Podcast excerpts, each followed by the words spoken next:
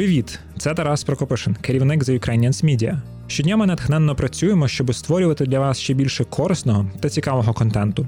Підтримайте нас, щоб і надалі слухати та читати якісне українське. Заходьте на сайт theukrainians.org, натискайте кнопку Donate і ставайте частиною нашої спільноти. Дякуємо за підтримку.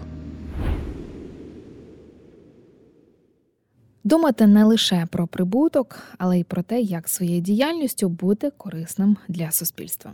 Така формула стає дедалі популярнішою у світі підприємництва. Що воно таке, де застосовують і як проявляється, розповідаю у цьому епізоді. Ви слухаєте подкаст Дім від The Ukrainians. Тут ми говоримо про людей і те, як наша діяльність впливає на світ довкола. Веду його я, Ірина Панчишин.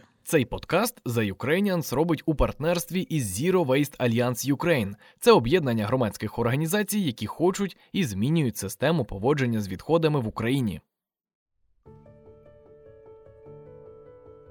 Відповідальний бізнес насправді велетенська тема, і говорити тут можна дуже довго, але пропоную її трохи поставити у рамки і зачепити лише окремі сфери, з якими ми найбільше перетинаємось.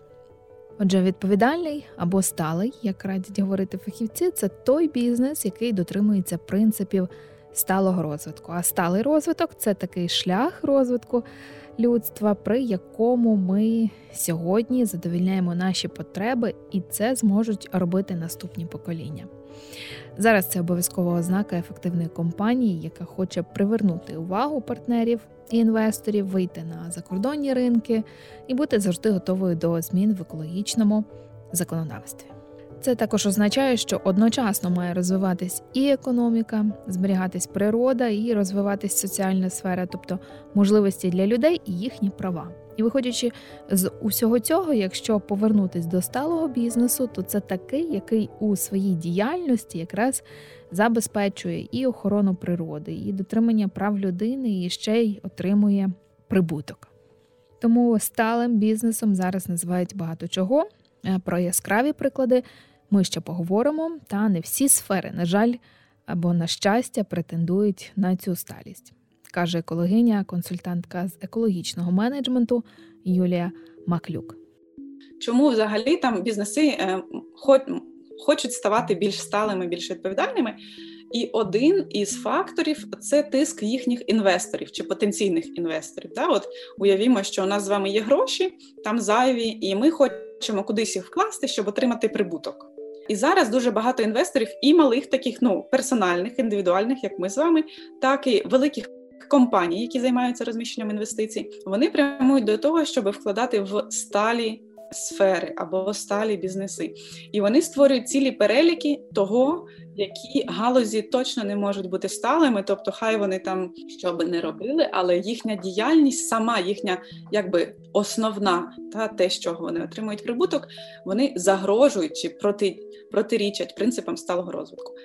Ну які це можуть бути сфери? В першу чергу це виробництво зброї. От, наприклад, якщо знаєте про таку мережу глобального договору ООН, в Україні вони також представлені. Туди входять в основному великі компанії, які дотримуються принципів сталого розвитку. То у них є правило, що вони не приймають компанії, які виробляють зброю, а особливо касетні міни, тому що е, ці міни часто використовують проти цивільного населення.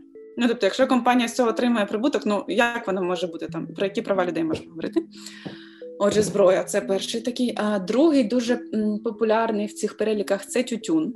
Тому що зараз уже ну якби загально визнано, що куріння тютюну воно якби по замовченню є шкідливим як для безпосередньо споживачів, так і для суспільства в цілому через ті наслідки, які воно продукує.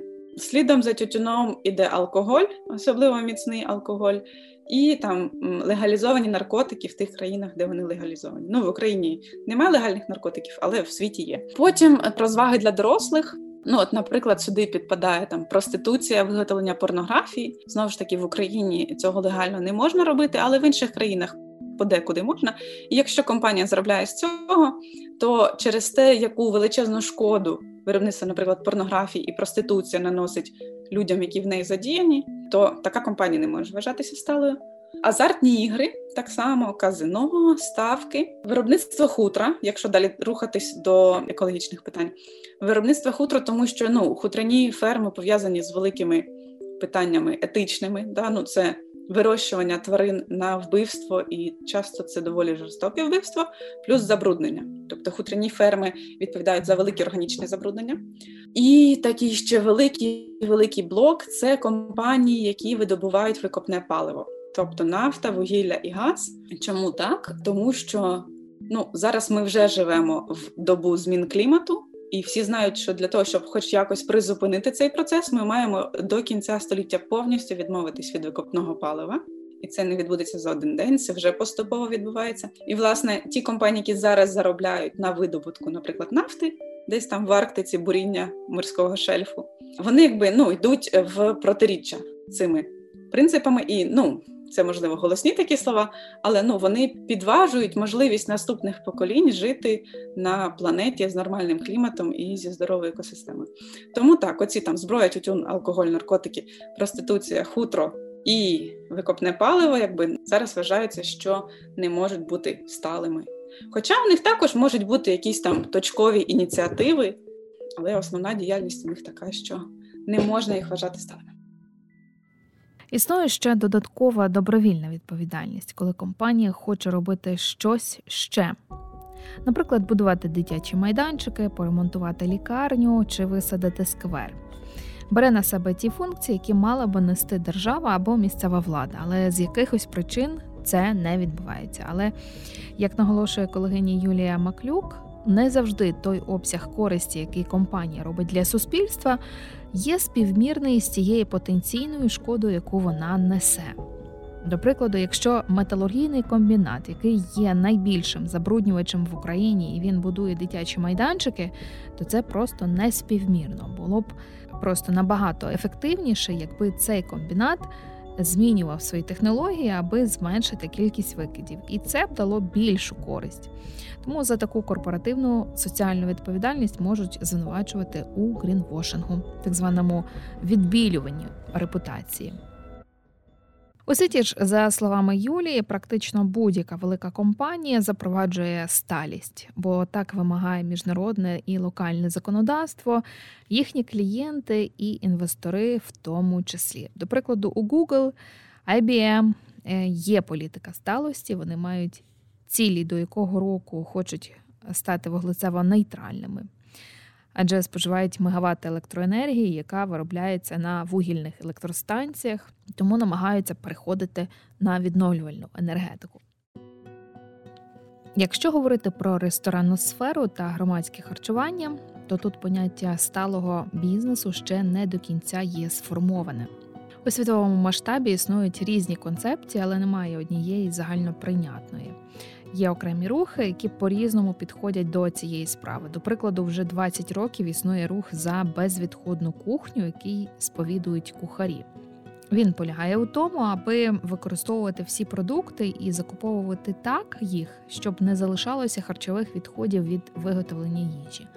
Люди можуть залишки забирати із собою, їжу можуть залишати для притулків на підгодівлю тваринам чи в органічний компост.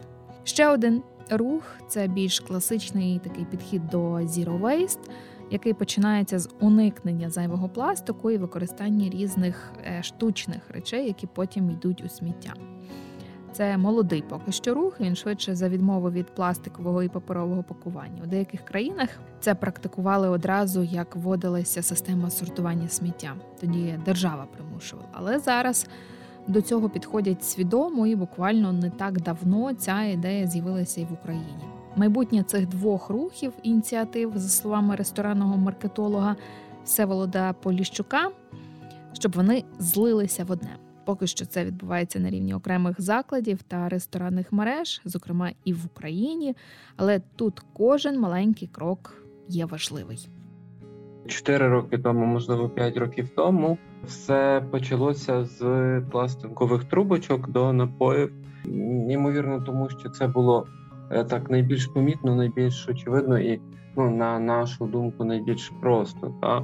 Але виявилося те, що нам здавалося дуже очевидним і дуже простим, сприймалося доволі е, негативно серед рестораторів панував такий стереотип, що е, гості не будуть сприймати е, альтернативи. Альтернативами були або багаторазові металеві, або паперові одноразові трубочки, що це незвично і так далі. В принципі, процес зайняв е, у Львові кілька років, поки не набралася якась критична маса закладів, де які наважилися це змінити. Там, де ресторатори вважали, що протестувати проти нововведень буде половина відвідувачів. Насправді кількість тих, е, кому не сподобалось нововведення, хто е, проти них виступав серед е, відвідувачів, вміщалася в статистичну похибку. В деяких закладах це не було навіть одного відсотка невдоволених. Коли власне таких закладів стало десь біля двох десятків, це стало набагато легше пропагувати. Далі почали люди відмовлятися від стіків для цукру, заміняючи їх е, цукерничками чи там рафінадом. Дуже популярним в певний момент стало також е, багато закладів почали пропагувати та приходь зі своїм огорням, отримай десь в когось 2 гривні знижки, в когось якийсь бонус, в когось подарунок. Якщо один заклад успішно робить на цьому маркетинг і піар, там, то сусідні заклади починають це переймати.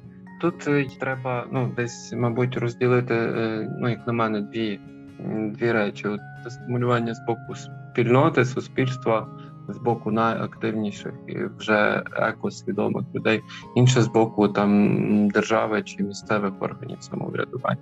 Знову ж таки, з е, мого досвіду набагато легше говорити з підприємцями, коли люди постійно просять і нагадують, вимагають. Так? Інший напрямок це те, що може зробити держава. Тут може працювати якась е, система, не знаю, е, бонусів, податкових пільг, можливо. Наскільки я розумію, можливості є в е, оренді, особливо там літніх майданчиків з боку міської влади, надавати промоційні майданчики будь-яким ініціативам, які сприяють зменшенню відходів.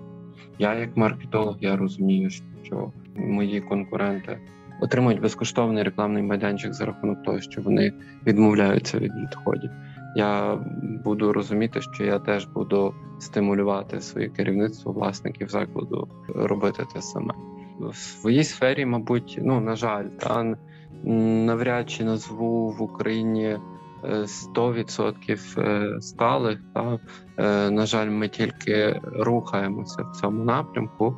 От е, тому я я би завжди скоріше говорю про те, що треба вітати кожен крок і дивитися на динаміку на рух.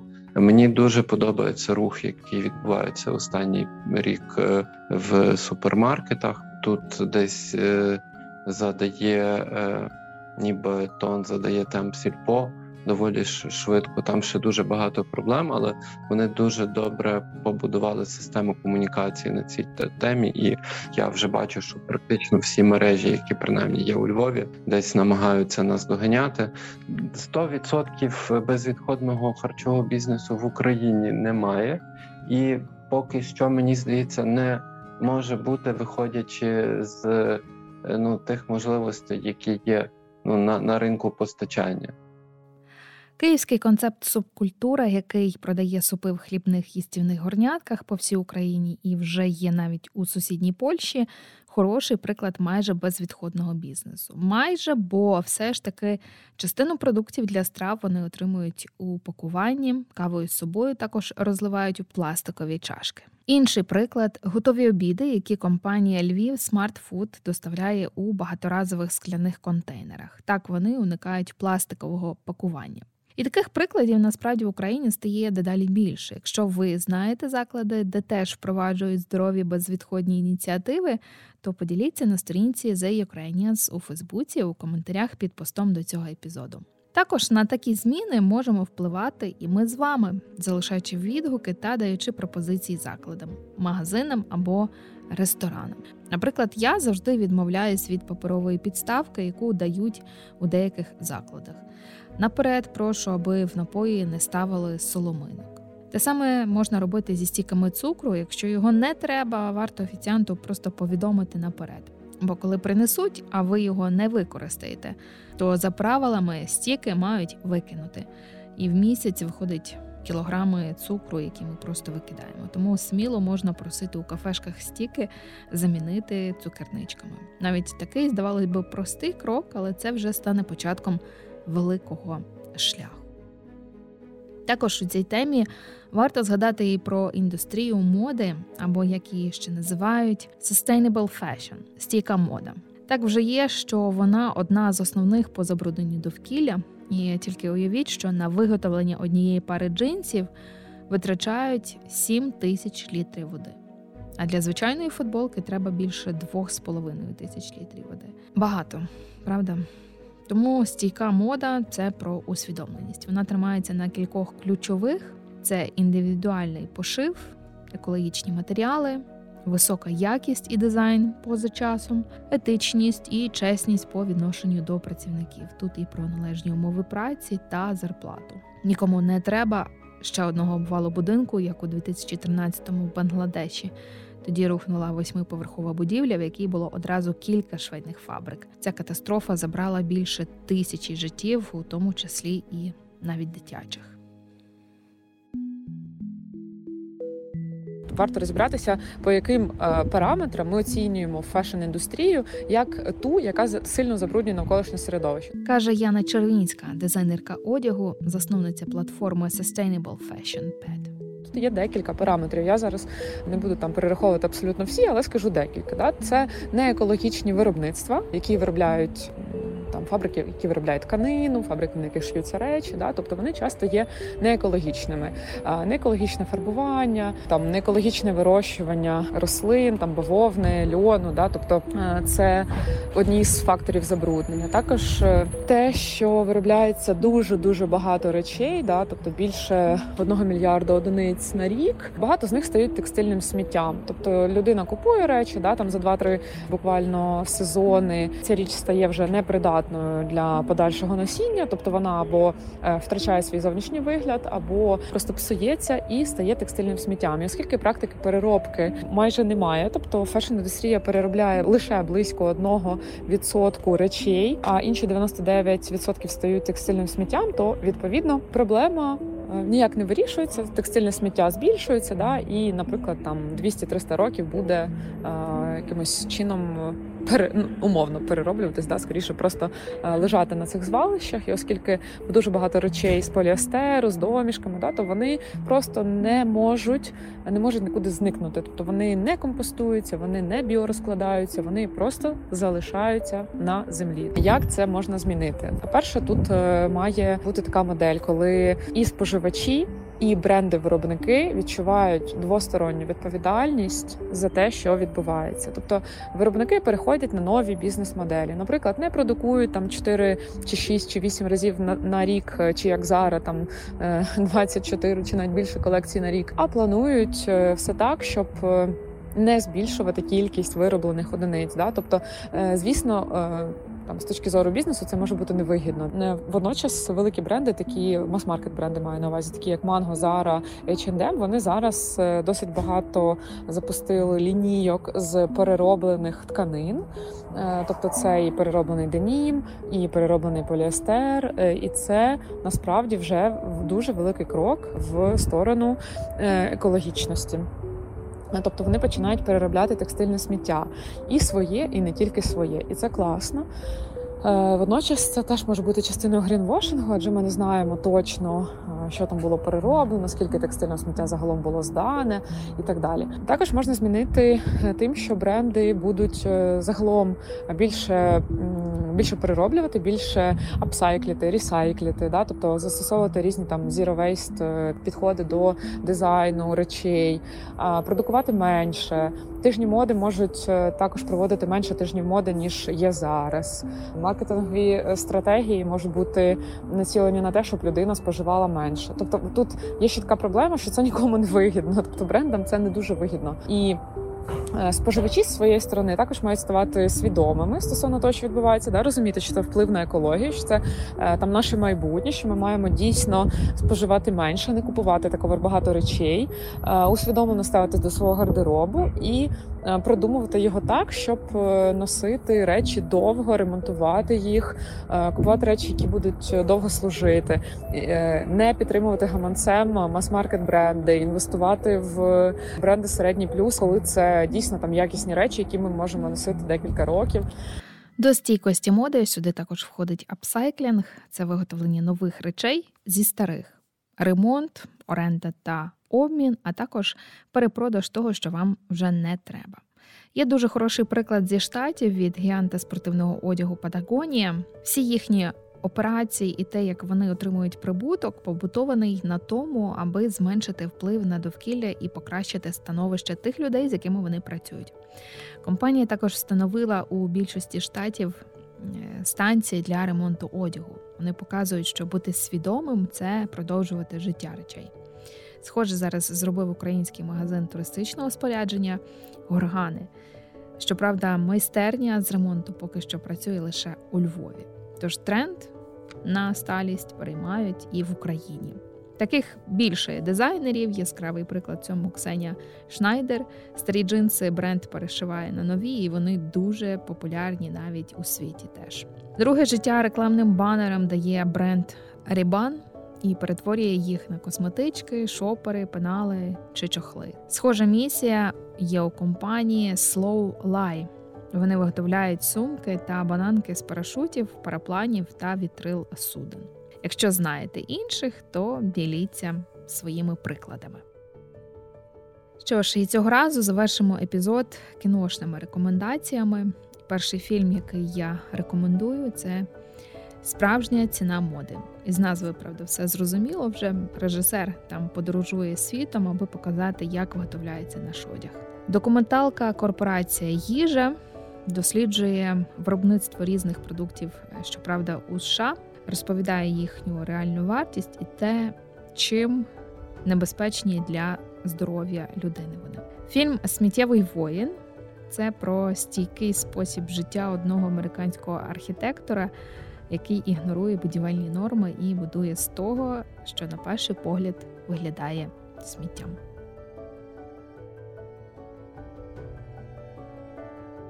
На цьому я вам кажу дякую. Якщо вам подобається цей подкаст, ставте йому 5 зірочок в Apple Podcast, залишайте свої відгуки та рекомендуйте друзям. Це допоможе іншим про нас дізнатись. Мене звати Ірина Панчишин. Це подкаст про нашу домівку.